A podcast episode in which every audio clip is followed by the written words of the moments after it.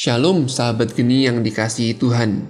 Hari ini Kamis 7 Januari 2021 kita akan merenungkan Injil Lukas bab 4 ayat 14 sampai 22a bersama saya Indra Permana dari komunitas Gracia. Dalam bacaan Injil hari ini, penginjil Lukas menarik perhatian kita dengan menyatakan bahwa Yesus berada di dalam kuasa roh saat ia mulai pelayanannya.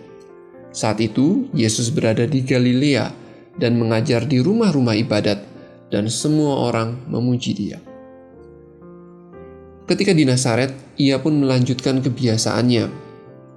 Di dalam rumah ibadat, Yesus membacakan kitab Nabi Yesaya yang berbicara tentang orang yang diurapi Allah dan yang padanya berdiam roh Allah. Di dalam nubuat tersebut, Yesaya memberitakan misi Mesias yang diutus untuk memulihkan kerusakan-kerusakan yang dialami oleh manusia sebagai akibat dari dosa. Dosa memutuskan hubungan kita dengan Allah. Dosa bersifat memiskinkan. Maka Mesias datang membawa kabar gembira bagi si miskin karena jauh dari sang sumber berkat. Dosa membelenggu dan memperbudak. Mesias datang untuk membebaskan mereka yang ditawan oleh dosa tersebut. Dosa membutakan orang, maka Mesias datang untuk menyembuhkan dan memberikan penglihatan kepada mereka.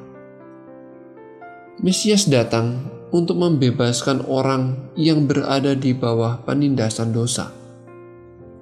Saat Yesus mengakhiri pembacaan nas itu dengan menyatakan bahwa nubuat ini sudah digenapi saat orang banyak mendengarkannya. Itu berarti Yesus menyatakan bahwa dialah Mesias yang dinantikan dan dijanjikan. Dan saat itu pula, anugerah Allah turun bagi manusia. Saudara-saudari yang terkasih di dalam Kristus, saat kita dibaptis, kita diberikan minyak krisma sebagai tanda penyerahan Roh Kudus kepada kita. Kita menjadi orang Kristen atau Kristos yang dalam bahasa Yunani artinya orang yang dalam tanda petik diurapi oleh Roh Kudus.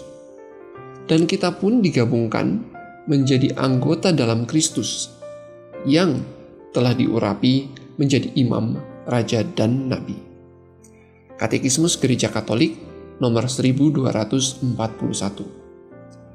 Dengan kata lain, kita sebagai orang yang telah dibaptis adalah Kristus-Kristus kecil atau Mesias-Mesias kecil yang selain diberikan hak sebagai anak-anak Allah, kita diberi tanggung jawab dalam pewartaan kabar sukacita. Lalu apa yang harus kita lakukan dengan informasi yang menakjubkan ini? Tentu kita tidak diminta untuk berdiam diri saja, bukan? Maka di awal tahun yang baru, oleh gereja melalui Injil hari ini, kita diajak untuk kembali meneladani Yesus yang dituntun oleh Roh Kudus menjalankan misinya di dunia. Roh Tuhan ada padaku, dan Roh Tuhan juga ada padamu. Mari kita mohon rahmat dan tuntunan Roh Kudus agar dimampukan untuk menjadi saksi Kristus di zaman now. Selamat beraktivitas. Tuhan memberkati kita semua. Amin.